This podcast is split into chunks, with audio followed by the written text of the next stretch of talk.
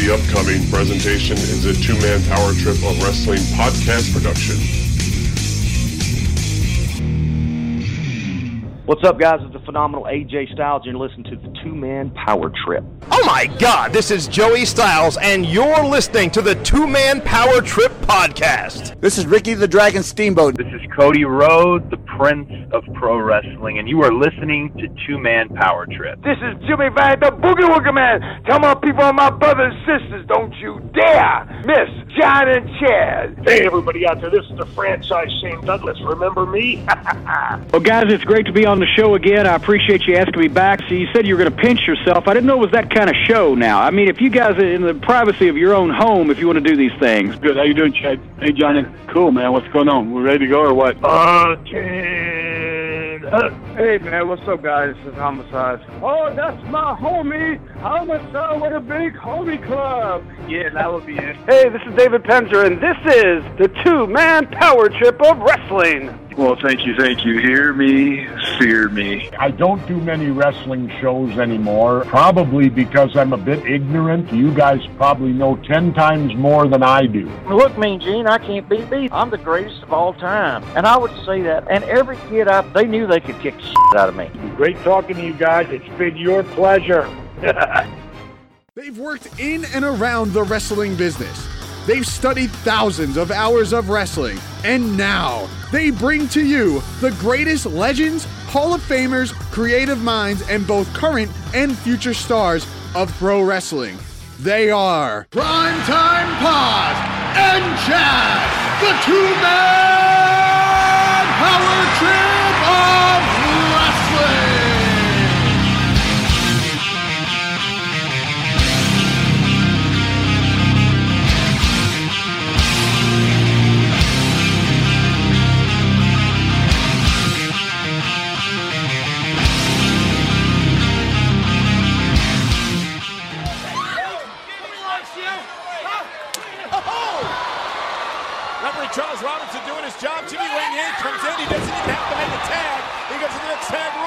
And Jimmy Wang Yang flying all over the ring.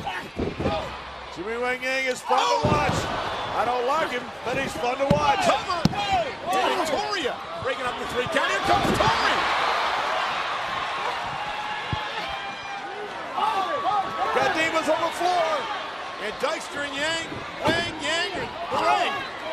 Elbow for Jimmy Wang Yang.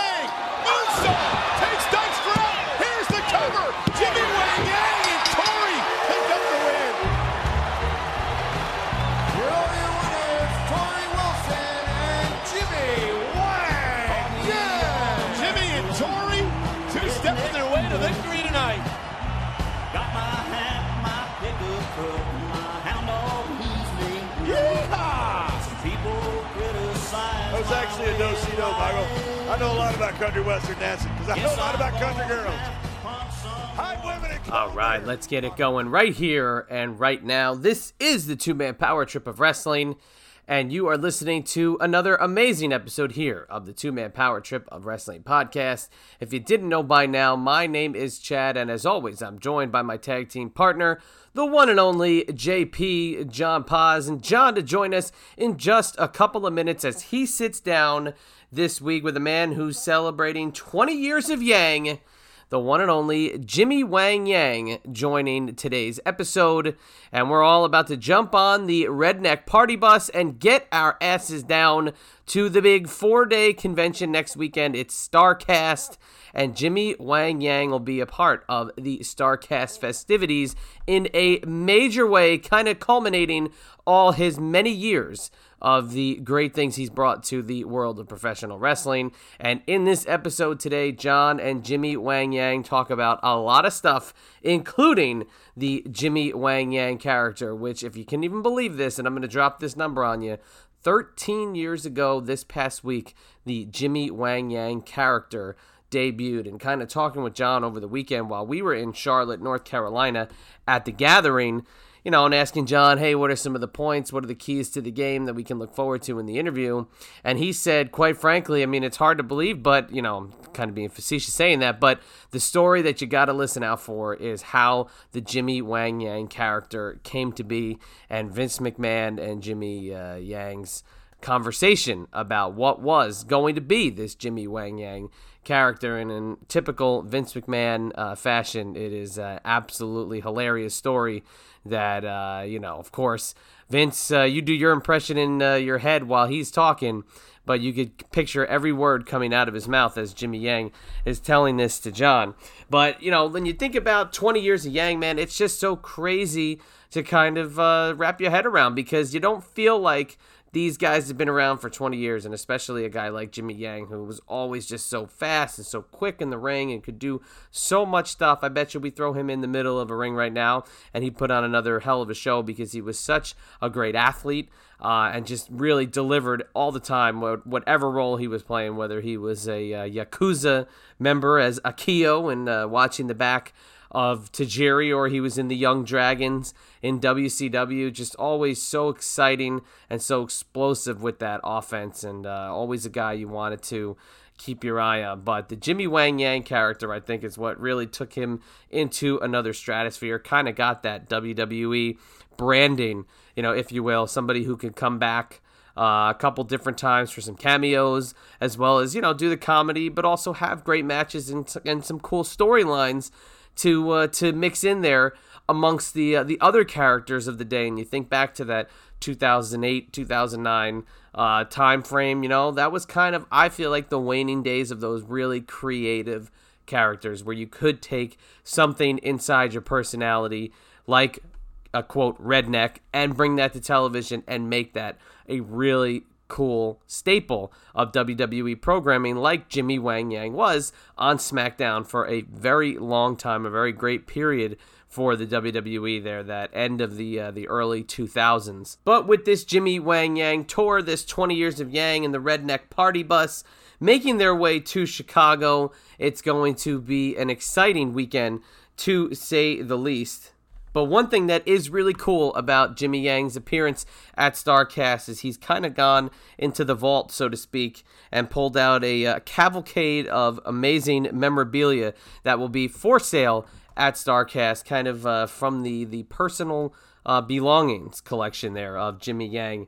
And he's uh, raided his closet. He's hit the jackpot and it's stuff from WCW, stuff from Japan, stuff from TNA, and WWE as well. And they're bringing it to the collector corner at StarCast events. And again, you know, if you're going to StarCast, you kind of know what to expect. There's going to be a lot of people there. There's going to be a lot of opportunities to get autographs and, and meet a lot of the stars. But this one is really special that you can meet Jimmy Yang and you can get an autograph, you can get a photo, and you can buy some really cool memorabilia. So I'm going to let Jimmy Yang and John do the talking and kind of build up the appearance there at StarCast as well as the Redneck Party Bus.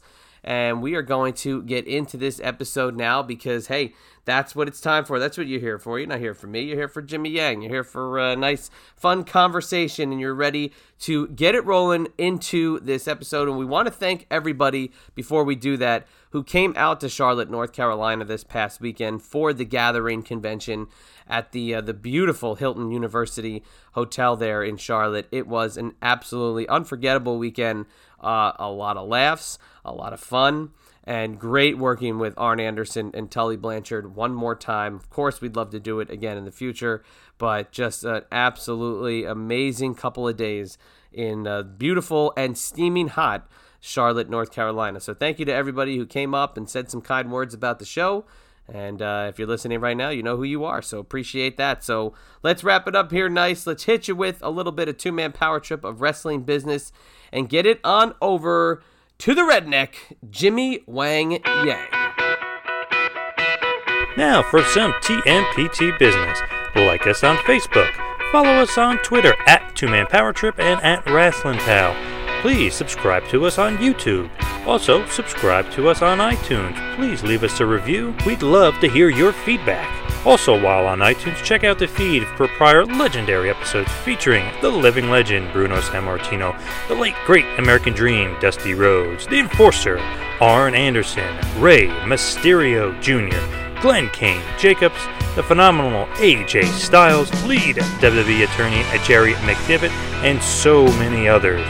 Also, while you're on the internet, check out ProWrestlingTees.com. Yes, that is ProWrestlingTees.com. They are your superstore for all your wrestling t-shirt needs. Check out our page, check out Tito Santana, Coco Beware, Kevin Thorne, Magnum TA, and so many others. And for all you Android users, please hit us up on Google Play or Player FM. And all you iOS users, please check us out on TuneIn Radio, Automatic, Spotify, and now iHeartRadio. And now, without any further ado, this man is a former WCW and WWE superstar. He's a former All Japan Pro Wrestling Junior League and Tag League winner. You may remember him as Akio, but his name is Jimmy Wang Yang. Please enjoy.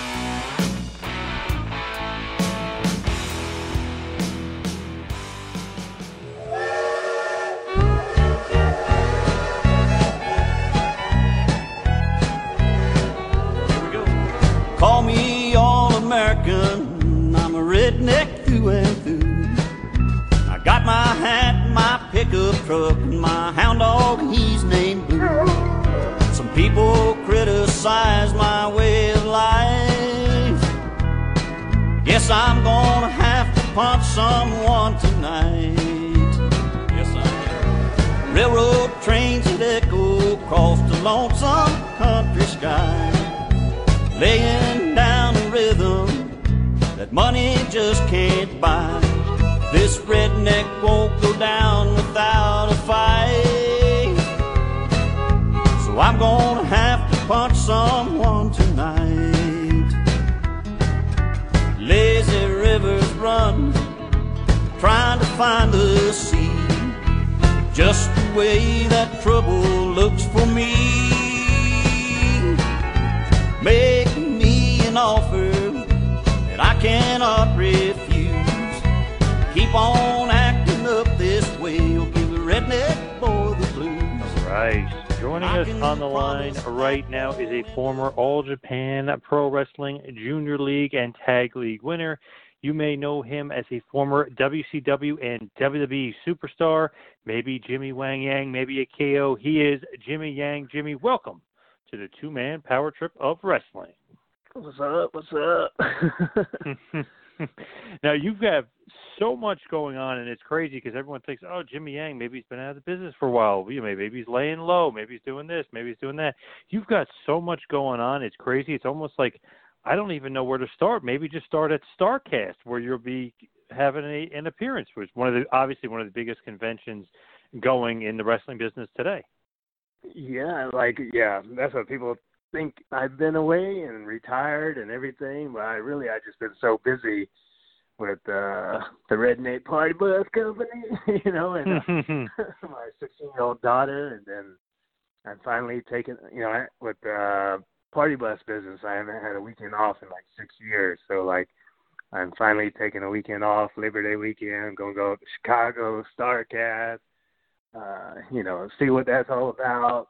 AEW's gonna be there, and finally, or not finally, but like going taking a weekend off to go do some wrestling, wrestling stuff. You know, so Hmm. I love it. So, what is the Jimmy? You know, the Jimmy's Redneck Party Bus. What is that all about? uh, it's like basically exactly what you just said.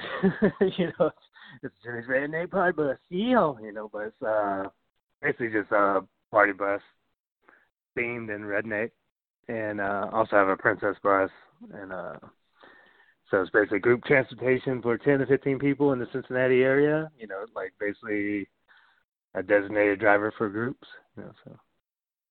And how's it going business wise? Yeah, like I said earlier, like I haven't had a weekend off in like six years, so like uh, I haven't retired from wrestling. I've just been really busy with the party. There's a lot of, you know, a lot of people need designated drivers on the weekends. you know, so Mhm. like uh, Yep. the supply and demand for business is been unbelievable. I think personally, the red uh, the party bus business is the best investment of my life. You know, so like uh, there's a big demand for it, and it's financially pretty stable, and uh, it's a great business. How'd you get into that line of business? Actually, it's uh my third business. Like uh I did the typical thing with wrestling, you know, like oh, you know, I'll be a I'm a pro wrestler, so I'm gonna start a wrestling school. And um well, I tell people, you know, uh people like wrestling, but they don't need it. You know, Hmm. and then I started a pest control company after that.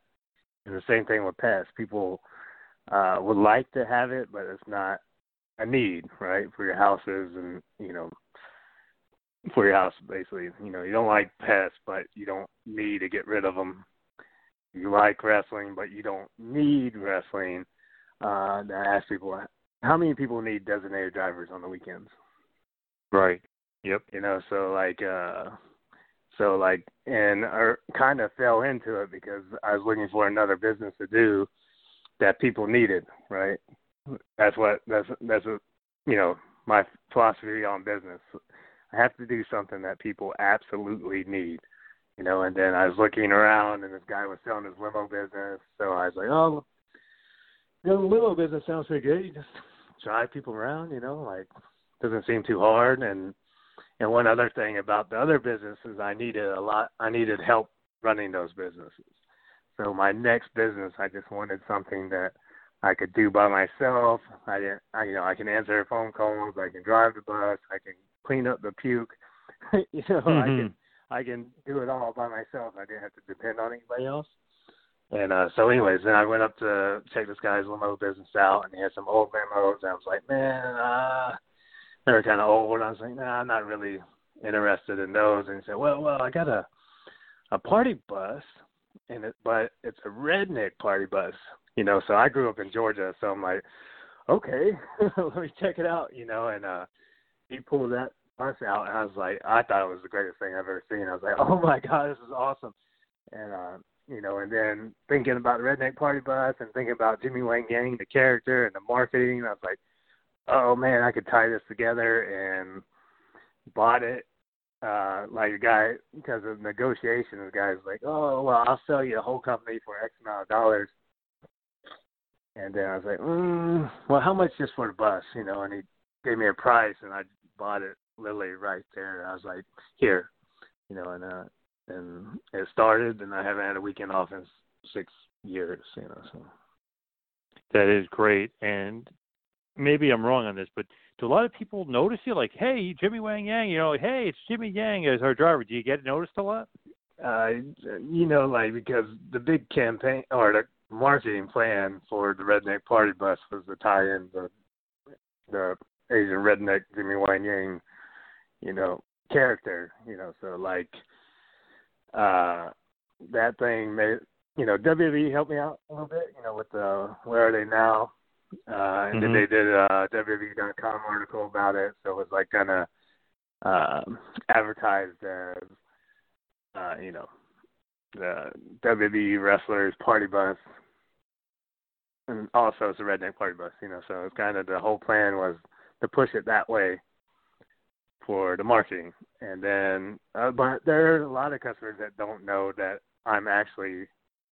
Uh, what gets most of people is that they don't think I drive it. You know, it's like, oh, that's a WWE guy. He uh owns a company. There's no way they he drives the bus, you know. But then I pick up people and they see me and like, you know, Wang, guy, what are you doing here? I thought you actually drive the bus. I'm like, yeah, you know, like my bus. Like, what are you talking about? Like, uh, you know, and then uh with the kind of advertisements, kind of pretty big in Cincinnati, and like every time I stop going down the street, you know, it's kind of dangerous driving it down. Like, not me driving, but other people see it, and they then they see me, and then they're trying to take pictures, and they're like swerving off the roads and almost hitting me and stuff. I'm like, just go forward, you know, wave and stop signs, and you know, Right. You know, it, it gets a lot of attention. So. It is a great business, and it's awesome that you see guys post wrestling being successful in a completely different genre, doing their completely different thing. I mean, right? It is great post wrestling to be successful without having to rely on WWE or, or anything like that. Yeah, like and uh the really the motivation of me being an entrepreneur and trying so many different things was uh, you know like people ask me like why'd you start that? I say oh have you ever seen the movie The Wrestler? you know and they say oh Mm, yeah. right. you know, that's a great movie. I say that's not really a movie. That's a documentary. Documentary. You know, like that's too many people that I know. You know, that end up like that, like the Mickey Rourke character. Mm-hmm. You know, yep. there's so many, and I know you probably know this too. You know, like how many guys are that are out there like that. And after seeing that, I was like, I, you know, I don't want to end up like that. I have a uh, daughter to take care of. I gotta kind of push the brakes on the wrestling world and let me find something that's more secure and long term that even you know I can pass on to her to you know something that you know that she, I don't have to rely on wrestling. She doesn't have to rely on wrestling, you know. So, but biggest motivation to me to do that was that movie, The Wrestler. Wow. And on Indies and seeing some of those guys that are kind of in the same situation as Mickey Rourke's character in The Wrestler. Now, you know, you mentioned your daughter, and obviously she is getting into the wrestling scene, and she's becoming a pro wrestler. Jazzy Wang, what is going on? Jazzy Yang. yeah. I'm, I'm sorry, Jazzy Yang, obviously, not Jazzy Wang. Sorry, Jazzy Yang could be uh, Jazzy Wang Yang in the future, but uh, what is going on with that? Is that just because you know, obviously you're Jimmy Yang, famous wrestler, like she sees her dad wrestling, or was it something else that got her into the business? It was that probably had a little hand on it, but like like she starts school Thursday and she's going to be a junior this year at Lakota East High School. So as a parent, you know, like a few months ago, or I guess a year ago, I'm like, so you know, what are you thinking to do after high school? You know, college or I just, you know, his dad just wanted to know some kind of plans. He said, "Dad, I want to be a wrestler." I'm like, "Oh shit!" Like, you know, like, no. But, yeah, yeah. I was like, uh, uh, you know, I, you know, but you know, like, I, I, I'm really happy with my career. Right, I've got to see go travel the world 20 times over. Uh, got paid to do it, so like, you know, why wouldn't I want that for my daughter? You know, like I, you know, I've been Japan 50 times. You know, Canada, Mexico, all all 50 states, Europe. You know, like why not? You know, like, but you know, I know how hard wrestling is, right? Like she's seen a lot of glitz and glamour. She's got to go to Raw, SmackDown, you know, Tokyo, you know, all, you see, you know, she's seen the glitz and glamour, but she hasn't seen the ugly side of the business and how hard it is you know. But anyways, like I said, well, you know, like if she gets to do what I half I half of what I got to do, that's pretty cool life, you know. Instead of go sit at a cubicle for nine hours or eight hours, uh, wait tables or whatever, you know, like sure, why not? You know, like as dad, okay, cool, you know, I'll be supportive and then, you know, I'll I can show you how to do it, you know, and do it the right way and hopefully things happen. But then uh but that was last year, right? And then I was like, well, I'll, you know, I started training at 17. She's 16, so I was like, I'll, I'll wait till 17, get started. And all of a sudden, Kaz Hayashi called me and said, hey, uh, Jimmy, uh, can you come to Japan? Uh, uh, what day was it? November 27th. You know, like, uh, sure, but like I'm only gonna come if I can bring my daughter. And he's like, oh, okay, yeah, she come. You know, she can do she can do match with us. I'm like, what? you like, okay, you know. So then we, I was like, oh crap. So, Jazz, you want to be a wrestler? So we're gonna get started now. So let let's get started. You know, and uh, and kind of like three, I had three weeks to get her ready to do a spot with the in the match with Shannon Moore and Ozawa. So they're you know those guys are really awesome wrestlers. So like I had confidence. I was oh we can pull this off, you know. So then we went over there and uh we spent a week in Japan. She had fun. She loved it. You know, I loved it. And then it came match time, and I'm like, oh crap. you know, she has to do a spot, and then she, she you know, she pulled it off so awesome. Like it, it was like the response from you know her executing the spot was amazing. the response was amazing. By the time we got back to the hotel, there was like media all over the place, you know, like fans at the hotel. And the next morning we woke up and, you know, it's all in the newspapers, all over the internet. Um, like the news station picked it up, like, and then that's when she, like the bug bit her about wrestling, you know, like, oh yeah, this is what I want to do, you know. Mhm. Yep, that'll do it. Yeah. And then we came back and we was doing some little bit of training and then she actually then she had her US wrestling debut just like uh two, three weeks ago with Legends of the Square Circle in Cincinnati. And it was like at the second biggest venue in Cincinnati called Bogart.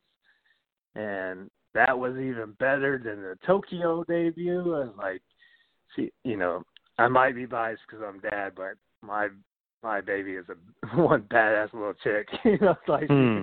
she she kind of you know I guess it's kind of runs in her blood. You know, it's kind of was kind of too natural for her to go out there and perform and execute everything. You know, so.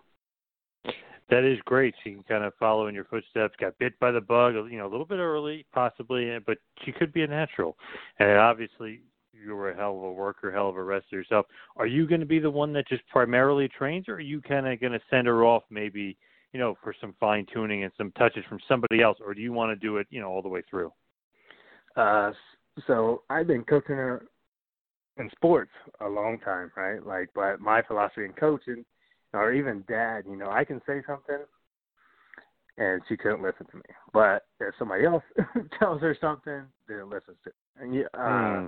You Yep. know, I don't know if you understand that point, but like, Yes, very typical. have- Yep. you know, you have five different people, and you know, she listens to me on something, but then I say the same thing as this person and this person, this person, but that she gets it from Shannon. you know, Yep. but even when we was in in Tokyo, like I was dad and trying to get her to do stuff, and you know, she was kind of nervous and and but then Kaz that speaks broken English started talking to her, and she just lit up and like like was a sponge with him what he was telling her and Kaz is such an amazing teacher. He teaches all the young boys and uh young boys in all Japan and Wrestle One Mhm. and what he said I said the exact same thing as Kaz, but she took in everything. So like and learning on wrestling, how you learn is, you know, from every other everybody else, right? I'm gonna teach her the basics and teach her maybe some stuff that I'm really good at, you know, and then I want to push her to uh somebody else and somebody else, and then even this debut match, you know, she was got trained by Kelly Klein, uh, you know, women women's of honor champion, and another story about that, Kelly, I trained Kelly back when I had the wrestling school, and then now, and when Jazz used to come to the wrestling shows back then, Kelly Klein was her favorite wrestler, and then I brought Kelly in to help her with this match at Bogarts, and like again, when Kelly talked, she just eyes open and ears open, and just basically sponged everything in what she was saying. You know, so my philosophy, I'll teach her. I want everybody to teach her. You know, and that's in wrestling. That's how you learn, really. Wrestle this guy, wrestle that guy, wrestle that guy, wrestle that company or that company and that company. You know, learn it all. You know, it's not just learning one style for me. You know, I said, you know, be a sponge, learn everything. Learn some lucha libre, learn some European wrestling, uh, Japanese strong style, whatever. Learn learn it all. You know, more you know, more valuable valuable you are. You know, so. Absolutely, and that's that's pretty also, cool. That's also what I taught her in sports and basketball. So you you don't just learn being a point guard, be the shooting guard, learn how to work, be a small forward, learn how to work the post, learn how to defense, offense, everything. So that's kind of what I pass on to her, I guess. Absolutely, and it's pretty cool full circle that Kelly Klein, you trained her. She's kind of having a hand in helping your daughter be trained. Pretty cool little full circle moment amongst the family. Oh yeah, it's a, it's kind of crazy to me how everything, you know, and that's what this thing uh, a full full circle. Like, you know, when Kelly first started getting into wrestling, teaching her this stuff, and now she's the women's of honor champion, and now she's teaching my daughter. It's like this is uh, either I'm like really old now, or like you know, like what's going on, you know. So, but yeah, but it's been really awesome. Very cool, and I love how you still have a great relationship with Kaz, aka Kaz Hayashi. Basically, probably been friends for over 20 years now, all the way back to WCW. That's a, yeah, for sure. Like that's a technically I started in 1998, and then uh, so I don't know if you know, but I'm the youngest ever wrestler to sign with WCW. Like when I got when I signed my official contract it was in June of 1999. I turned 18 on May in May in 1990. My birthday's May 13th, you know, so I had just turned 18. But anyways, when they came and saw me, I lied to them and said, "Hey," how, they asked me how old I was. I was only 17, and said, "Oh, I'm 18." you know, so mm-hmm. the tryout. And then by the time the contract came, I was 18, but my birthday's May 13th. I got signed the first contract in June. Um, and then right there after that went to power plant then met Kaz, you know, so our relationship from ninety nine till two thousand nineteen, that's kinda crazy, you know, so a long, long time, twenty plus years of uh of friendship there and the WCW power plant, I mean, there's so many stories, there's documentary about how tough it was. Was that basically just super hard training military style? Yeah, that's the hardest thing I've ever done in my life. You know, like that was brutal. It was, you know, the training was like a regular job. It was nine to four, Monday through Friday. But what, like, I'm asking you a question. Like, what can you do in wrestling for eight hours a day? What do you think you could do? uh, get your your body beat up and be exhausted from running the ropes or whatever he's got. It's got to be exhausting because I can only imagine training should be a couple hours. yeah, that's a normal training. It's like hmm. two hours, you know. So we had eight hours to kill, and it was just ridiculous kind of uh drills and bumping and working out and and bumping some more, squats some more, push ups. And this thing is this is the hardest thing I've ever done in my life. And you know, like I lived in the Japanese dojo when I first went over there for two months, and it was close to uh the WCW power plant, but still WCW that was like three, four hours of training each day. But like the power plant was eight hours and you know, Sergeant Buddy Lee Parker was like a little drill sergeant and it was it was rough. you know, it was rough. But but I'm glad I went through that because that made me uh, like stronger to be able to handle the what I'd been through the last 20 years. You know, if I didn't have that, I don't know if I would have pushed through with the Japanese wrestling and, and all the other stuff that I've been through. It almost seems like Buddy Lee Parker and you know the other guys that are part of the power plant almost seem like they didn't want anybody to graduate or pass or get through. That's how tough that training seemed like it was. Hmm. Technically, I heard actually it was a big scam. you know, at the beginning. So wow. that's how they would run people out because you know, and even that's the first time what I saw, and that's how I thought at the beginning I was going to get in because I saw the commercial that used to have pay three thousand dollars, you go and do a tryout, and of course they're going to try to kill you to run you off, or they you know just take your money and yep. you quit on them, you know. So like, uh but even uh actually the first time we got signed and we had to go to to the power plant. It was me, my partner Ryan Forrester, and was Shane Helms and Shannon Moore. And and the power plant had all the jacked up guys, you know, and we walk in and say, Hey, yeah, we we're here to show up and and we're all 185, 200 pounds, maybe 200 pounds, you know, like, mm-hmm. but we were a lot smaller back then. So I was, I think I was like 180, 180 pounds, and we go in there and Sarge jumps on us right away. You guys go stand in the corner, you know, and uh, you know that we stand in the corner, and but they didn't know that we were signed to contracts already. They thought we was there for uh, tryouts. And my dumbass was like, you know, this is the first time meeting Shane and Shannon, and I'm like cutting jokes over there, and he saw Sarge saw everybody laughing because I'm cracking up jokes, and he's like, "What are you guys laughing at? Get your ass over here!" You know, and they beat the shit out of us that day, you know. Mm. And, then at four o'clock, it's like, oh, well, I don't know, you guys should come back, you know. I said, oh, we actually are already signed the contracts, and I was like, oh, we thought you was here for tryouts, and but I remember uh even Dale, the Demon Torborg, he's the one that really beat the shit out of me. you know, so Hmm. like, and he was rough, you know. But uh, but then I actually had my first WCW Saturday Night match with Dale, and you know, really good friends. He said, "Man, that was just the drill. When we had new guys in there, we just try to run them off, and everything was good after that. You know."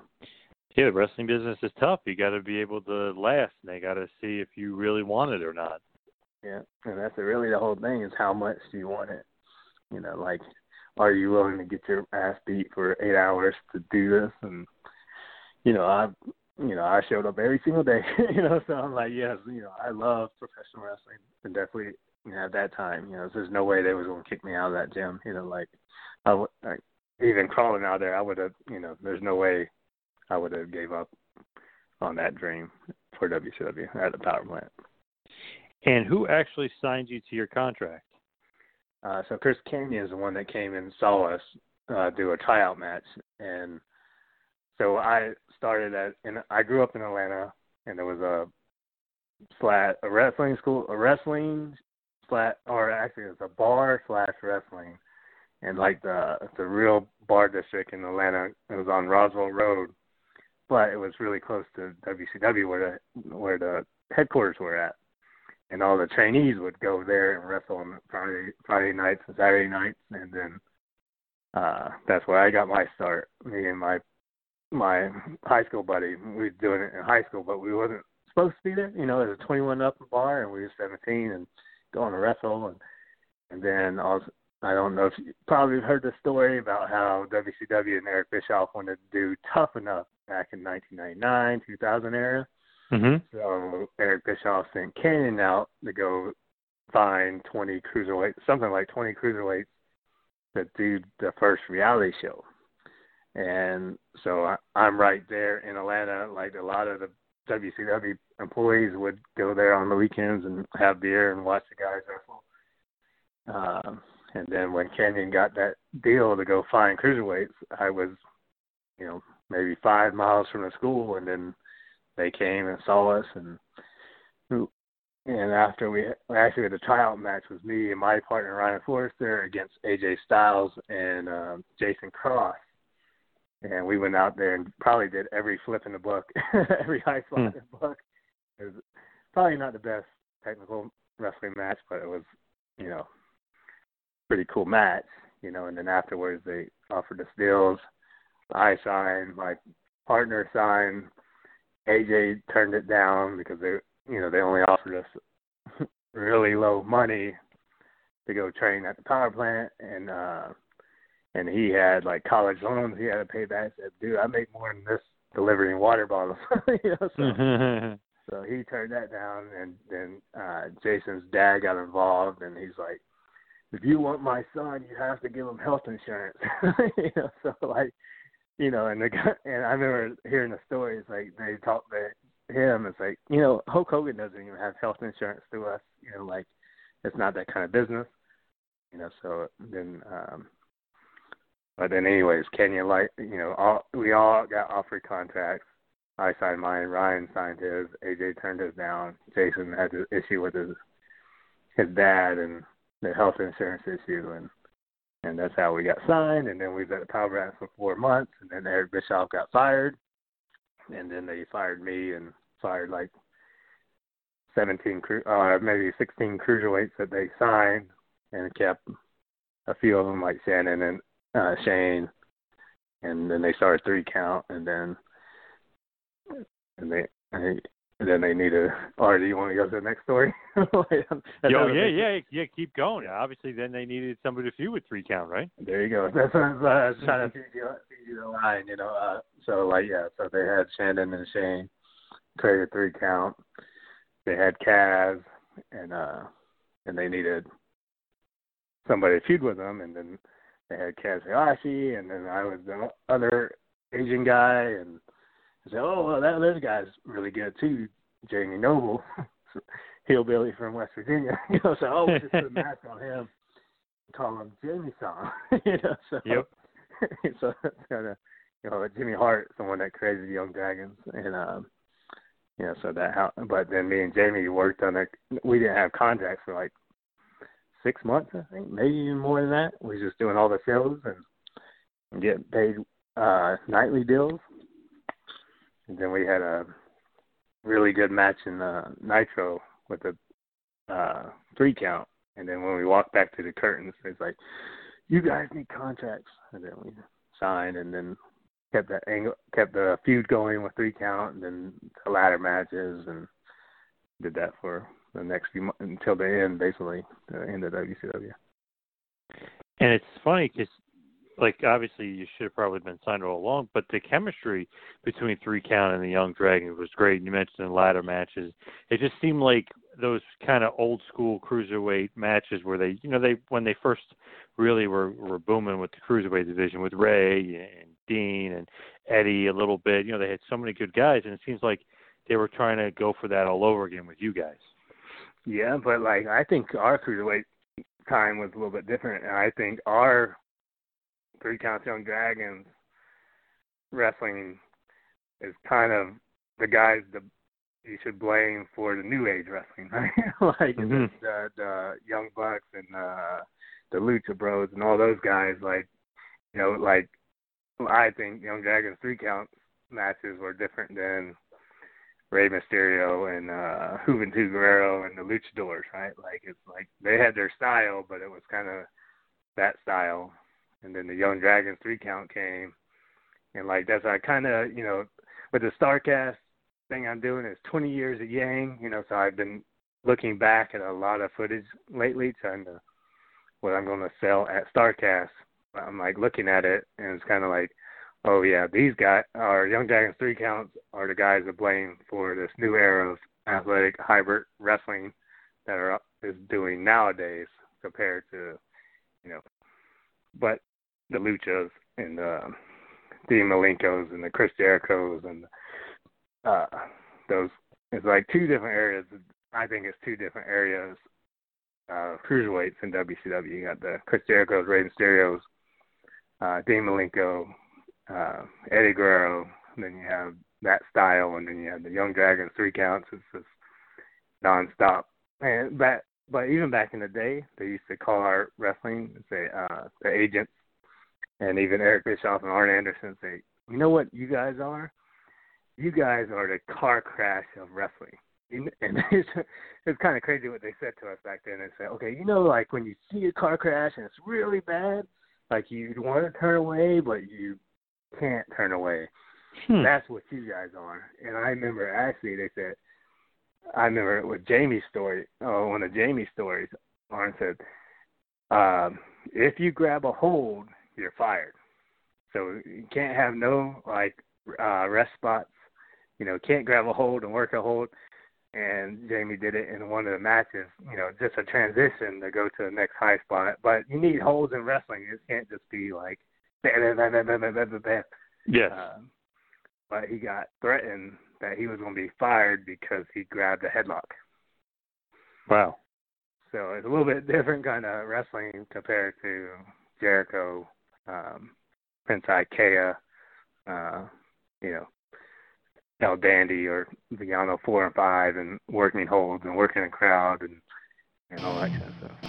Hey, let's pause one second to tell you all about the benefits of using Blue Chew. Guys, remember the days when you were ready to go? Well, now you can increase your performance and get that extra confidence in the bedroom with a little help from the Triple Threat Podcast and the Two Man Power Trip. So listen up, BlueChew.com. That's blue like the color blue. Blue Chew brings you the first chewable with the same FDA ingredients as Viagra and Cialis, so you know they work. You can take them anytime, day or night, even on a full stomach. And since they're chewable, they work up to twice as fast as any other pill, so you can be ready whenever the opportunity arises. Now, if you know anything about our show, we've always got to be ready. But with Blue Chew, if you can benefit from extra function and more confidence where it counts, then Blue Chew is the fast and easy way to enhance your performance. Most guys talk a good game, but Blue Chew helps you follow through. So right now we've got a special deal for our listeners. Visit bluechew.com, get your first shipment for free when you use the promo code franchise and just pay $5 shipping again. Again, use the promo code franchise and pay just $5 shipping. Again, it's bluechew.com, B L U E Chew.com. Use the promo code franchise and try it for free, courtesy of your friends over at the Two Man Power Trip of Wrestling and the Triple Threat Podcast. Blue Chew is the better, cheaper, and faster choice, and we thank them for sponsoring our podcast. It was definitely like you said, like a car crash that style. Obviously, trying to regenerate and repush the, the cruiserweight division, which was so popular. But you're right, in a completely different vein, in a completely different style, and you guys were just you know crazy off the wall. Is that kind of a style you guys invented? I know obviously they're pushing and stuff, but is that something that you guys just brought to the table and said, okay, we could do this, and kind of you know completely change the cruiserweights? Mm, no, not really. Like what when Shannon, Shane, and Evan, and Jamie, and Kaz, and me, we just wanted to go out there and have the best match on the card. Like whatever that we had to do, you know, like it, we wasn't kind of like we didn't get too much direction back in the day when they kind of, you know, like okay, you guys go out there for you know ten, fifteen minutes, um, and y'all do y'all's thing you know, and they didn't say, okay, we want you to go out there. They did act like that's when the car crash story came like at the end of WCW, but before, I think they just like, okay, you kids go out there and do y'all's thing, you know, and really at that time, or even we was pretty low on the totem pole, you know, so they didn't really pay too much attention. So our mindset was like, all right, let's go out there, make some noise, and get everybody's attention and let's tear this fucking thing up, you know. So that was kind of mm-hmm. like that. That was our mindset. And then, like when when that that story about the car crash thing, we had a separate meeting, just all our cruiserweights, and this is when Eric Bischoff came back, and then they said that we were actually going to be the focus of the show for going on forward. You know, we're going to highlight cruiserweights more than um, the guy the top names that they had at the end. It's like we're moving forward. We're going we're going to have more focus on you guys, and this is the direction we're going. And two months later, a month later, Vince Vince bought WCW, so it kind of yep. So, so. Definitely ruined that, but they definitely were going to give that a big push because then they made the cruiserweight tag team division. So there was you know the cruiserweight belt, but they also had cruiserweight tag team division. They were bringing on more cruiserweights. Eventually, AJ Styles does come on board for that. But right, did you feel obviously before Vince kind of shocked the world about WCW, but did you feel that they were definitely going in that direction by adding the cruiserweight tag titles? Oh yeah, I, I thought I had a bright, and I thought I had a bright future in WCW, and even I think about it if it would have continued a few more years, you know, like I think we definitely would have been in focus of the company, you know. So like I was really excited. I'm like, oh, this is gonna be awesome for us. Like just, you know, they're gonna, you know, we had that meeting and they told us that we were gonna be the focus of the show, and then they bring out the cruiserweight tag titles. Uh, we're having more time on the show. We get to do more stuff. I was like, oh man, it's gonna be awesome, you know. And uh then everything stopped. yeah, so. Yeah, Vince ends up buying WCW. You end up really not really with WWF, but more with Heartland with uh, Les Thatcher, the HWA. Were you expecting to be in WWE, or were you thinking, uh, you know, yeah, where they kind of signed us and put us in developmental, but I don't expect to make it to the main roster. No, I was uh super excited. Like when the, well, even the last Nitro was like so surreal. Like like but remember, at that time, I was only 18, 19 years old, so I'm just a kid, you know. And but I'm also like a huge wrestling fan too. Like I've always been mm-hmm. a huge, huge wrestling fan. But like watching the last Nitro, it's like, oh my god, this is the most awesome angle I've ever seen in my life. Vince versus Shane. Shane bought the company, and we're gonna go toe to toe. You know, like this sounds awesome. You know, like imagine that angle. Even even the invasion angle and all that stuff. I know it kind of didn't work out the way that everybody wanted it to, but like this is we're actually gonna do WCW versus WWE, and then that day they say, oh, okay, you know, they signed. I don't know, I can't remember the number, but I think it's like 16 of us I'm like, okay, who are they going to use? You know, like, you know, the big name guys, you know, they got their guarantees with AOL, and they only have 16 of us. Like, it's going to be like, and with the meeting with the cruiserweights and stuff, I was like, oh man, it's going to be awesome. Like, this is like the coolest angle in wrestling, you know, or I, ever, I think. You know, like Dad versus son, WCW versus WWE, and there's only 16 of us that they signed. I'm like, this is gonna be awesome. And I sat at home for a few months, and they didn't say anything. And then they like, oh, you know, Jimmy, you know, just open up developmental in uh, Cincinnati, HWA. You know, saying, uh, we need you to go up there, and you might be there for like two weeks or six months. But I suggest you to move up there. And I've been here for 18 years now, so uh, you know, so Hmm. like, You but- liked it. yeah, but then they bought WCW. They also bought ECW. And at time, they only had the one show or the one roster for both shows. You know, so it's kind of like, kind of, that was a hard time to get a spot on there. You know, so I was kind of like, oh, this is not looking good. You know, so Yeah, it would be several years before you would kind of make your return and really get a spot there. And obviously, as Akio, a completely different character. Years later, did you like that role? Did you know? Did you mind the name, like the whole package? Did you like kind of being brought back into the fold and actually being on the main roster? Yeah, I thought actually I thought Akio was a badass character. you know, I loved playing that character, and that was my, I guess my heel persona. You know, and like the way, you know, this is who you gonna, you know, this is what you are gonna do. You're gonna be Akio and Sakoda, and you're gonna be with Tajiri, and you guys are gonna be like the yakuza. You know, like and you know my time in Japan, those dudes are some badass dudes. You know, like and, Oh yeah. I was like, oh, cool. You know, like, uh, you know, but the real reason I, you know, I came back to WWE because I was wrestling after HWA. I went to All Japan and was doing really well out there. You know, like, uh, like Muta, there's a great Muta, Kojima, Kendo Kashin, Kaz, and me did this invasion angle to All Japan, and business was good, man. We was you know, had some killer crowds and and things were going so good over there and uh then uh I got my girlfriend pregnant. you know, so and uh and that's kind of made me why I wanted to go to WWE because Japan I go there like two weeks, come home for like a week, go over there for three weeks, come back, you know, for a week, two weeks, and go back and went back and forth for like two years straight, like just nonstop, and then get there, travel, and all this kind of stuff. And then my girlfriend got pregnant, and then my actually my daughter was born when I was over there because her mom was a week early, and then coming home and and seeing you know at that age for babies, you know, every week they're changing so fast, and that kind of really.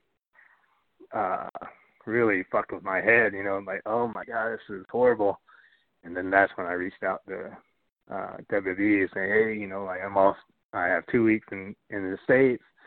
You know, I'd like to see if y'all are interested. And and they say, oh yeah. And then they had, they can you come to Louisiana? You know, for uh tryout. You know, so I flew myself down there, had a tryout, and then got signed back. And then I said, oh, I had this idea with Tajiri and Sakoda to do the Yakuza. And I, what I was most happy about is I got to be home every week to see my daughter instead of missing two, three weeks at a time. So that was that was my. I love the character Akio. I thought it was a badass character. Uh, things didn't work out too well because Ryan got hurt. Tajiri was kind of scared to portray the Japanese mafia. He thought he'd get in trouble in Japan, and things kind of fell apart with that that group and that character. But I love that character but I also love being home every week to see my daughter grow up. yeah, so Yeah, things definitely did fall apart a bit. Tajiri didn't want to have to deal with the Yakuza. Obviously, she's still getting regularly booked in Japan. Obviously, you know, he's still killing it over there. Sakoda gets injured, get kind of released again, but they bring you back this time eventually. A little bit of a different gimmick. Jimmy Wang Yang. Is that your idea? Did you kind of come up with that gimmick? No, no, no, that was Vince's idea. You know, so like uh I came back that time, so and I I went to go. Kind of crazy story about how I got back, but then anyways, got back, and then I went. I said, you know, there's a that's a was my third time with the company. I think when WCW, when he bought WCW, he bought my contract, development's all day. He let me do Akio, and then I came back for the third time. So I'm like, you know, I wasn't even expected to get called back or get get another job with that company. And then they saw me and like, oh yeah, we, want to sign you back. And I was like, man, dude, I gotta go thank Vince for this. It was like kind of crazy that he's hired me three times and like you know I don't know how many years, but like so oh, let me go thank him. So I I creeped in his office and hey Vince, you know like uh you know I just want to thank you man. Like this is my third time. Like I wasn't expecting it, but that's cool. You want to hire me back? So, oh yeah, Jimmy. Uh, I didn't know you was gone, but but uh you know you know last time when you was a kid, you know I wouldn't let you talk because you're this uh this Asian dude that grew up in Georgia. Hmm. You know, so but this time we're gonna make a nugget out of pot or a positive out of nugget. I'm gonna make you the Asian redneck. Hmm. That's funny. And, and then you're gonna be Jimmy Wang Yang. It rhymes. That's funny, you know. Like, yeah, I was like, yeah, cool, Vince. As long as that check comes every Monday, I'm cool to do whatever you want, you know. So, you know, all right, all right, get out of my office. all right, cool, Hmm. you know. So, and that's kind of how that came about. That is great. He's definitely a kind of like a diabolical nut. Like people, you know, say he's a genius and that, but he's definitely quirky and nutty.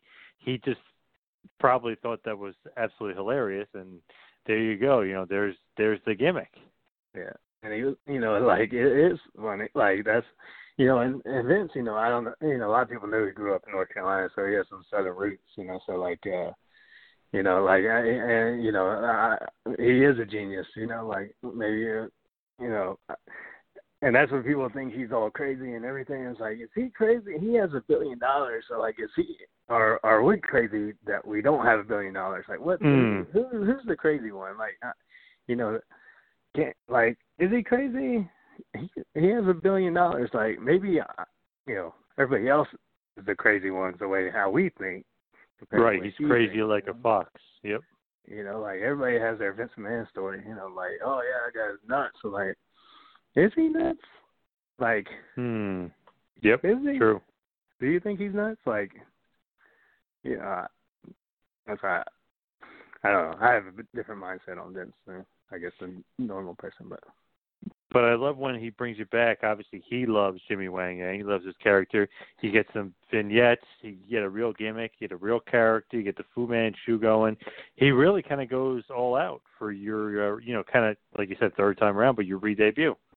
Yeah, and I think too at that time, you know, like there's a when the whole thing about the Starcast, like even at that time when I came at Jimmy Wang Yang, right? Like when I showed up in the back and I had the tightest wranglers on my that you could wear. I had the belt buckle that was, you know, like a championship belt. I shaved shaved my facial hair to have the Fu Manchu, you know, like everybody laughed at me. You know, like nobody and I think nobody, you know, nobody in that company thought that was going to work. You know, Jimmy Wang Yang, the Korean redneck, you know, like on paper, like that doesn't sound like a character that's going to get over.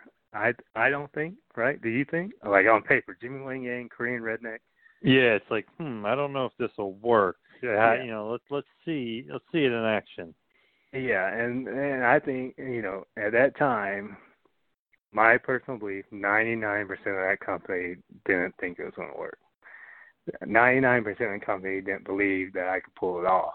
You know, like, and I only had one supporter, and that guy ran the company. So where those vignettes came from, where the promos came from, and, and the the chances that that character got was just because of Vince. You know, I don't think at that time nobody was like, "What are you doing?" You know, Korean redneck like that. You know, and that was my one supporter in that company to get what that character got. And you gotta love like you know, it's not just like oh, okay, like you're a jokey character. No, you're getting cruiserweight title matches against Greg Helms. I mean, you really kind of pushing that division forward. And then when they put you with Torrie Wilson, obviously, anytime you were Torrie Wilson, you know you're going to get a lot of attention because a lot of the fans uh, absolutely love Torrie Wilson. So then, you know, the, and then they throw you in a tag team with Shannon Moore, and you guys just keep winning matches and winning matches. So it wasn't like they didn't do anything with with you. You know, he had a pretty damn good run that third time around. I'm telling you, like that's why I can't. Like that's uh, I have a lot of love for VKM. You know, so like him giving me that opportunity, him believing in me, uh, letting me, you know, do my thing, and you know exactly what you said with uh, the pay per view uh, cruiserweight title matches, the Torrie Wilson to uh, tag team title matches to being on video games, action figures, baseball cards, all of the stuff that WWE produces. Like, you know, like that was that was my dream to do that. You know, it wasn't a dream to just be a uh, get on TV or you know to have a match on Nitro, Thunder, whatever. I wanted to be a wrestler I wanted to be, you know, I wanted to be on those video games. I wanted to be on. I wanted to have action figure. I wanted to be on pay per views. I wanted to be at WrestleMania. You know, and I got to do all that stuff with that character, Jimmy Wang Yang. And I remember I love the team of you and Shannon Moore just because you guys were the upset kings. You know, you beat Morrison and Miz, who were the tag champs. You beat Deuce and Domino, who were tag champs. You know, you, you guys just kind of were like those great guys that are great workers, but smaller, so it was kind of sh- shocking in, in in the underdog role, beating these big time tag teams that were their champs. Mhm. Yeah. That's exactly what it was. yeah. yeah, it was just a very, very kind of cool time. Did you like teaming with Shannon more the, this time around, rather than obviously WCW, where you guys feuded a lot? Yeah, I love Shannon. You know, like we, like that first time I met him at the power plant, where I made him laugh, and then Sarge and Dale and everybody beat the shit out of us, you know. Hmm. kind of bonded right away, you know, and then our journeys kind of been pretty similar, you know. He, and like, even when we moved up to Cincinnati, like you know, at the time, uh, you know, I was twenty, nineteen, twenty years old, and everybody was older, and they had houses and everything, cars, wives, and all that kind of stuff. Like, but man, I got a two bedroom apartment you guys can hmm. stay with me. So I like it was like I had six dudes in my two bedroom apartment. Shannon and Kaz shared one room. Johnny the Boom and Maven was in the living room. Easy Money. uh Who else was there? Like uh, uh I'm trying to think. Uh Who else was there? Well, it was like Kid Romeo and they were Skipper. Like everybody lived at my apartment and like. So we had, you know, meeting Shannon there, doing the thing. WCW was, was good friends at the beginning, and then it was roommates, and then uh training, and then we wrestled each other, and then we got the team with each other, and you know, and Shannon's amazing wrestler, and you know, we we man, we tore some shit up in WWE with that last run, or even with the Miz and Morrison. Man, we took that took that match all, all across across the world, and like we'd had some awesome chemistry uh, like Miz and Morrison are awesome because everything worked. And Shannon, you know, me and him are good friends. And I'm good friends with Miz and Morrison too. Like everything worked, and it was a really good run. You know, so I enjoyed t- teaming with Shannon a lot. Yes. Awesome stuff. And me, I was a big WCW fan, so it was weird. It's like a guy from the Three Count, a guy from the Jung Dragons, yeah. form like forming this good of a tag team. What you know, what the hell's going on around here? Well, here's something you think about. So, and Jung Dragons, right? Jim, Jamie is this West Virginia hillbilly that was portraying an Asian guy in WCW, right? Yep. So when I he, that's who he was in WCW and WWE, but or no, in WCW he was a hillbilly trying to be an Asian guy, right? So when I got WWE, I was the Asian guy trying to be a hillbilly. so think yeah. about that. Yep. That's Good point. Yep. You know, was like, what? What happened? We just flip flop roles, kind of like uh, on the on the. On the yeah, that is great. That is great. And I just remember, obviously, this is before this WWE run, but when you were a flying Elvis in Oh, TNA, I remember that as well. That was great.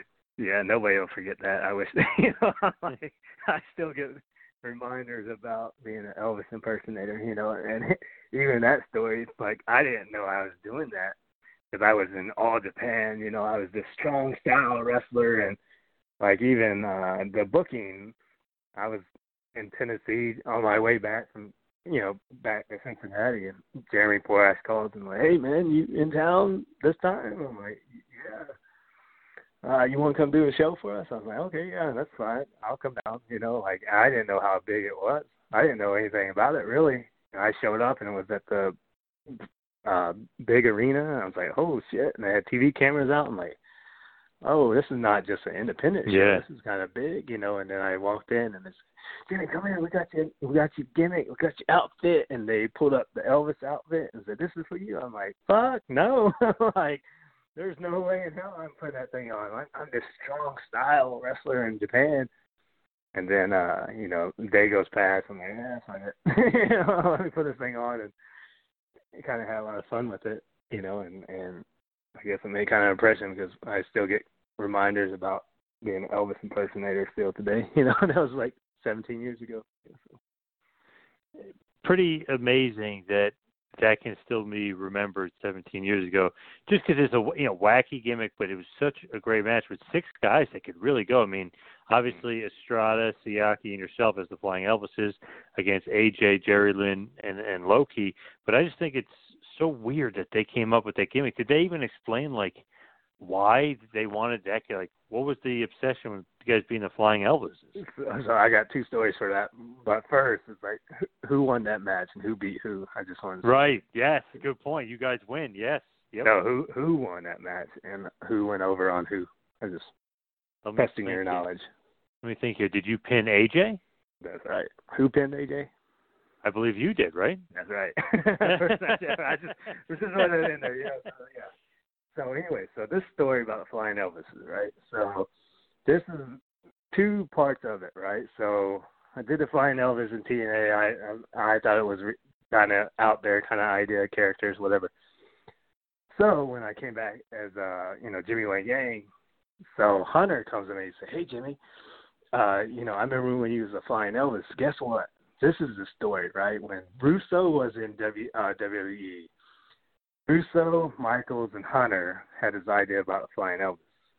So they went to Vince and said, "Hey man, you know this we got. We're going to have these three cruiserweights dress up as Elvises. It's going to be awesome, right?" And then Hunter's like, our response from, from Vince, he looked at all three of us and said, "What drugs are y'all on?"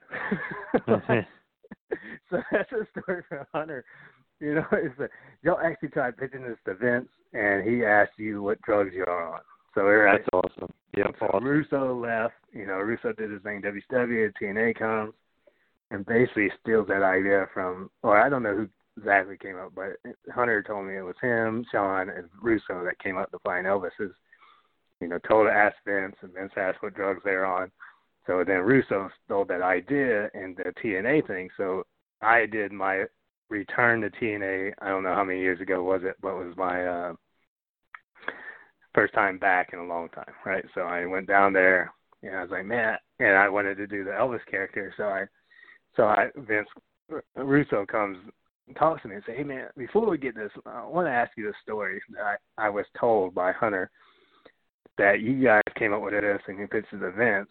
And it's like, is that a true story? I said, yeah, we it's a true story. We went to pitch to the Vince.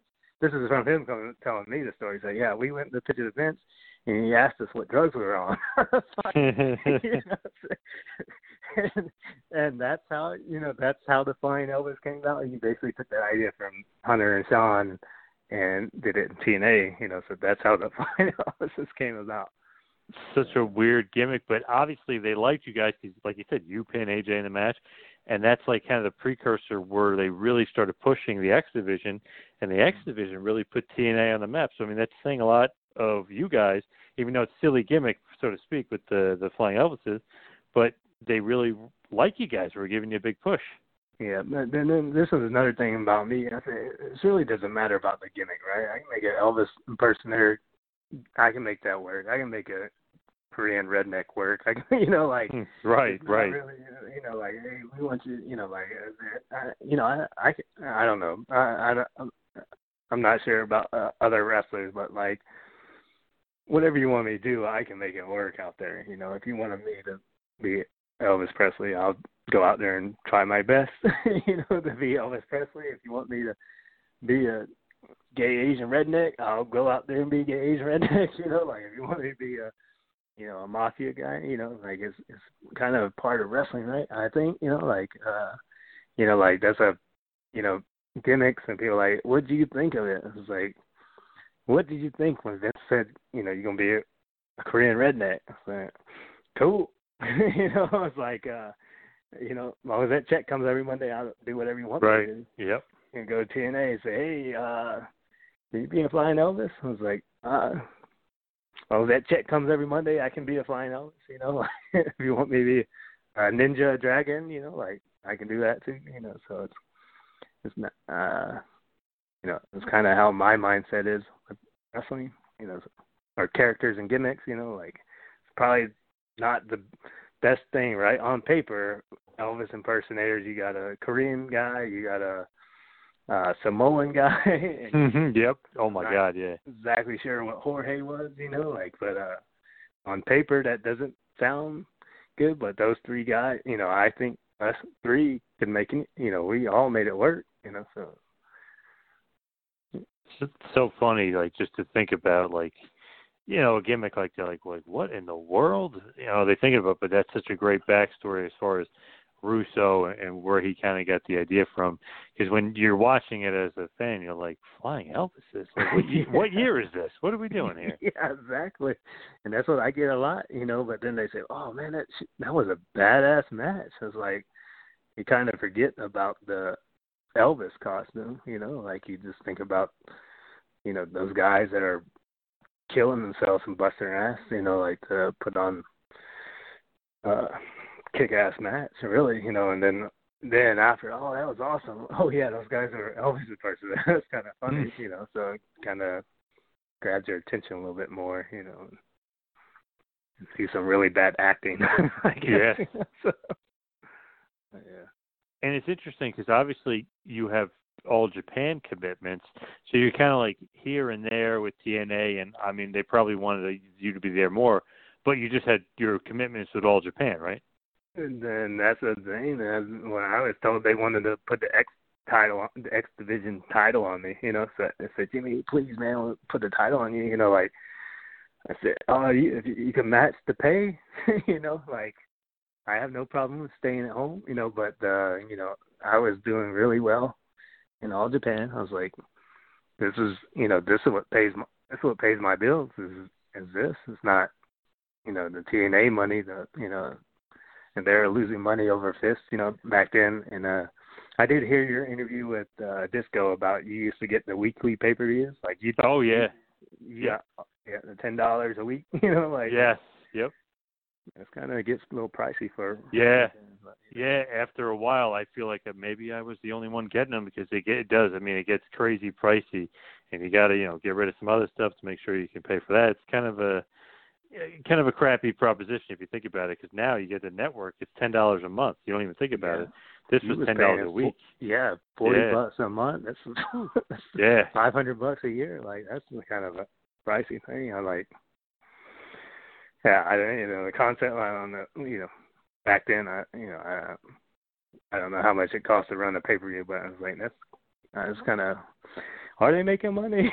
you know, like Exactly. Yep. That's why you got to you know stick with all Japan or you know wherever you're making your your real bread. You know, or eventually, Yeah. obviously, going back to WWE where you can make some really good money. Yeah. Well, I was actually thinking r- really good in J- all Japan, and uh, and kind of paid cash and stuff. But you know, like WWE, when I came back, I didn't really care how much they paid me. You know, I just wanted to be home every week to see my daughter. You know, so I was like, I was actually making more money in Japan. You know, so Hmm. like, Wow. you know, what life situations and what was important to me was seeing my daughter grow up you know, instead of really cashing in. You know, I kind I don't know if I have regrets, but like it's like, man, I was making a lot. it's cash. They paid for the travel. They paid for the hotels. You know, we had sponsors out there. Didn't really have to pay for much out there. It was, you know, I had a really good deal. But what was important to me is to see my daughter grow up. Yeah, so. Love it, family man. Now, as we hit the wind down button, we start to head for the finish line here. Just got to ask. I know you you um, told me uh, via email a good friend of yours, Jeremy Ganger, saved the day down in Dayton, Ohio. This is actually a good friend of yours, and just an amazing story that he stopped that psychopath from hurting even more people. Yeah, actually, Jeremy Ganger is was one of my students for wrestling. Yes, yes. And okay, awesome. So, and you know, he was a student. He was he wrestled for my small show, student shows I had. And he was my champion. He was also like this really, like really big-hearted guy. You know, he's he's not the tallest guy, but you know, like, but he's short in stature, but he had a big heart. You know, like you, and, you know, like you could tell that guy was a legit dude, right? Like, and then I see him a lot with the party buses. We're at Oregon districts, like a you know big dropping spot for the party buses. And every time I'd go up there, you know, I'd I'd go hang out with him right in the front door where all that stuff happened. You know, and we we've been friends for a while. You know, and then even when that happened, I was out on a run. I got home two, three o'clock in the morning, and all of a sudden I see what's going on. So Jeremy is the door guy, bouncer. He's right at the door. You know, so the first thing I start panicking, like, oh shit, you know, like that's Ned Peppers. That's where Jeremy works. That's where he he's at the front of the door. You know, I'm, and I message him like, you okay? You know, I'm trying to get in touch with him, and obviously I couldn't get in touch with him. And just sitting and watching and seeing how things unfold and hearing the story, what happened, I'm like, oh my god, this is like terrifying uh, you know, being way too close to the situation. You know, like all you know the you don't realize how you know bad those things are. You you know people realize how bad they are, but you don't really realize how bad it is until you know somebody that's right in the middle of it. You know, so like I was, I was, and somebody definitely somebody that you have a relationship with, somebody you like, and somebody you care about you know, and and and seeing things come out, and then I'm and then all of a sudden I'm seeing these things on social media that, you know, the bouncer, you know, rushed everybody in, barricaded the door, guy got shot, you know, he jumped there to unarm the shooter, and uh, it's a kind of really unbelievable story. I'm like, like I, I just, it's so shot. Like thinking about what would you do if somebody had a AK pointed to your face like like what what like I I I it's hard to think about being put in that situation, right? Somebody, Unbelievable. You know, somebody just unloaded, and so think about the Oregon district. Right, that's a big bar district. Like, like that's that whole street is just filled with people. Definitely Friday, Saturday night. There's, you know, 500 to 1,000 people on that street. You know, I know that area because I'm always up there. You know, with the buses you know, and I and hearing the story, what happened, all this kind of stuff. And it's crazy, you know, like and then then footage started come out, right? Like this is this is you know, this is the surveillance cameras, what they caught. And there's Jeremy Ganger right there, you know. Shots are going in, he's rushing everybody in the bar. You see the shooter come around and come straight to the door and has the gun up, you know, and and Jeremy's you know, his interview saying he was squared off at dead stare at this guy, you know, right? And then he grabbed the barrel and then he got shot and then Jeremy actually had to go to the hospital because he got hit with stratanol.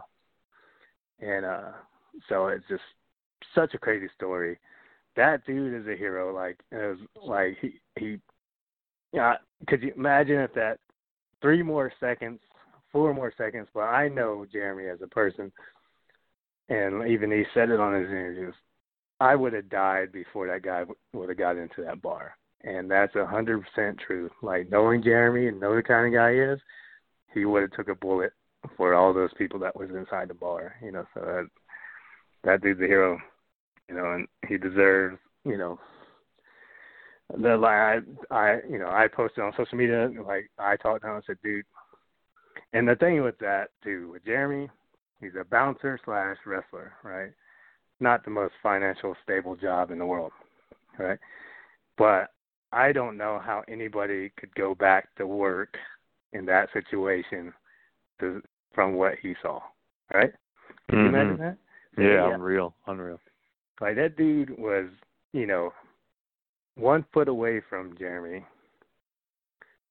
You know, you know, he died, a living human person, you know, died right in front of you, you know, and then knowing he, you know, he killed nine other people, injured so many other people, like, and you seeing bullets come at you, you get, you're so, he was so close, you know, he got hit with stratinol, the stratinol is still in his body because they couldn't get it out, you know, and like, so that's what I did set up, or actually I made him set up a PayPal, uh, I wish I had the link to it, but if you go to my social media, Facebook, Twitter, PayPal, something Jeremy Ganger, something, I said, dude, I will never let you go hungry. You know, like uh you want to come drive a party bus, fine. If you need anything, let me know.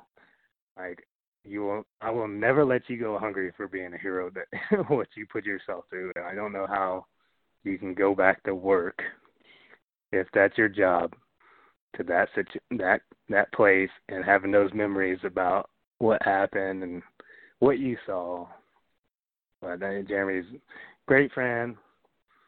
Uh, he's gonna come to Starcast with me. Uh, Wrestle Travel uh, hooked him up with some VIP bracelets. He's gonna be at AEW. Uh, you know, I guess you know people if they want to have a chance to talk to him and you know thank him for his bravery or you know like he'll be up there with me. You know, so That is awesome. He is a true, real life American hero. There's no, no doubt about it, and absolutely fearless guy. I mean, it's crazy, and it's awesome that he will be with you, a part of Starcast, a part of 20 years of Yang. It's going to be Yang time all over again. yeah. But you know, as we're going through your career, we're talking about the different stops you made along the way. Do you have some favorite matches that kind of just stick out, or you know, just some favorite moments in the business that really stick out above all others? So there's a, a lot of moments, but my biggest, you know, like I grew up in Georgia, right? My I grew up on I, I was a very poor kid. We had three channels uh, growing up. TBS. I'm not sure what the other two was. Maybe uh, PBS and uh, one of the other free channels, right? So I grew up on Atlanta Braves baseball and WCW Saturday Night. You know, so my biggest goal. This was before Nitro, Thunder, Starcast, WrestleManias, all that kind of stuff. But like my biggest goal was to be on WCW Saturday Night. I used to go to the Cobb County Civic Center when they had the tapings there, and they had tapings for eight hours long, and I was always at the guardrail just waiting, you know, to give high five to Sting, you know, or Yes. you know, so Mhm. that was that's what I grew up on, you know. So my my the first goal was I just want to make it WCW Saturday Night, you know, and you know I got that, and I had to got to wrestle Dell, the Demon Torborg, and you know that that the first WCW Saturday Night always sticks out in my mind. You know, it, it was a good match. I don't think it was the best match I've ever had, but like uh, you know, it was you know something that was really cool to me. Uh, you know, like and in Japan, you know, like famous arena called the Budokan. You know, rock out Budokan. You know, like Mm-hmm. and this is uh, Baba's Giant Baba's building, right? So there was a, a lot of like every time we wrestled there, it was like kind of like Madison Square Garden for me. You know, it's like uh like I'm, I say I want to rock this thing like a motherfucker. you know, so like we, I had some really kick-ass matches there. Uh, like there's a lot of guys. You know, I like I had so many matches with like Shane, Shane Helms and Hurricane that were really awesome, and Chavo Guerrero, like that dude. I love wrestling Chavo. Like that's what people ask me, Who, who's your favorite person to wrestle with? It's probably Chavo Guerrero. That dude was awesome, you know, and and memories that uh, you know, me feel like I've not made it, but feel people know me, right? Like I remember doing the dark match at the Madison Square Garden for the Royal Rumble. I came out and that place went crazy, you know, and I was like, wow, this is awesome, you know, like if he can get, you know, make it in New York, you can make it anywhere, right? So and Yes. have the Madison Yep. Square Garden, Kent and Jimmy, you know, like the whole place. I'm like, wow, that's awesome. But then, uh, like, trying to think best matches, like, and then, uh, you know, me and Paul London when we did the Velocity matches, you know, like we'd go out there and, all right, let's let's tear this shit up, you know, and like those matches. There's, uh, I, I, it's hard to name one match that that really sticks out, but matches with Paul, matches with Chavo, Shane, uh, Kaz out in the sold out Budokan in Tokyo, you know, uh, some European matches that were really cool, cool, like you know, like as uh, but I I love my matches with Rey Mysterio, like there was some really badass matches with him. Uh, Low Ki AJ, you know, like Amazing Red, Amazing Red's coming back to wrestling. We had some Yeah, crazy. out in Japan. Like, uh, I don't know, man. There's a lot, a lot in 20 years. you know, so there's a lot of things that stick out to me about. It's hard to pick one specific match that was like a match with Morris and Miz, uh, Morris, uh, Morrison and Miz. There's some some really cool matches. And, and, uh, the ladder matches like Ali got me reminiscing and making me feel really old. like Ali, there's so many. You know, but that's cool. Hey, you got the 20 years of Yang coming up, and obviously Labor Day weekend in Chicago. You will be part of the huge StarCast festivities. Definitely, I recommend everybody go out and meet Jimmy, get on that party bus, hang out, meet Jeremy as well. Awesome stuff. Now, where can the fans kind of find you? Can you give us uh, some of your social media plugs? Yeah, yeah. So like, I got Twitter. That's a Keo Yang at Keo Yang. You know, I my Facebook uh, Jimmy's Redneck Party Bus. You know, it's on Facebook, Facebook.com backslash Jimmy's Redneck Party Bus. Uh, I got Instagram at Jimmy's Redneck Party Bus, and uh, but and then you know, I got 20 years of Yang in four days at StarCast, and then, you know, with Jazzy Yang, you know, a few years, going to get the next generation Yang, and uh, she's going to be up there in Chicago with me too, so people can meet the next generation of Yang, you know, and um, well, it's to be awesome to see everybody and be in that environment, and uh, yeah, oh yeah, and also I cleaned out my closet too, like that's a, you know, I got the memorabilia stuff that I haven't got out of my closet in 20 years, and I pull everything out and we'll bring it up to Starcast. I, Awesome. Like you would love this stuff. I got some old WCW stuff, the old WCW book, and uh, uh, but then I got all these Japanese programs that have some legends in there, like Steve Williams, uh, uh, Mike Rotunda, Johnny Smith, like uh, George Hines, Mark Gunn, Abdullah the Butcher, like all this stuff. I'm like, oh, this is some really cool stuff. I probably should keep it, but it's been in my closet for 20 years. Like I'm, it's like I'm not really going to use it. I don't think, you know. Like so, I'm gonna bring all that stuff up there. Uh, bring Jazzy Yang, bring Jeremy Ganger, and bring Mr. Yang too. you know, so, so it's gonna be kind of cool. That is awesome stuff. And of course, we hope you can have it if if you can find it somewhere. Please say you're bringing the flying Elvis costume as well. you know, man, yeah, we'll, we'll see if I can find that thing. but uh, yeah, yeah, we'll see. And then also, I heard there's a battle royal up up there on the weekend, so it might be something to look into. So. oh, nice! I like So that. that might, yeah. might that might Elvis gimmick battle royal might fit in there, so or fit into something over there. So, so we'll that see. would would be awesome. And uh, Jimmy, thank you so much uh, for all the time you gave us tonight. And I highly recommend if anybody's in the Cincinnati, Ohio area, get on over to Jimmy's Redneck Party Bus. That is definitely Yeehaw. something to check out. You gotta put yeehaw at the end. all right, Jimmy, thank you so much. I really appreciate it. And good luck with 20 years of Yang. All right, thanks, man. Thanks for having me. Yeehaw. I'm your boy. Thanks for listening to the two man power trip of wrestling. What the world is downloading.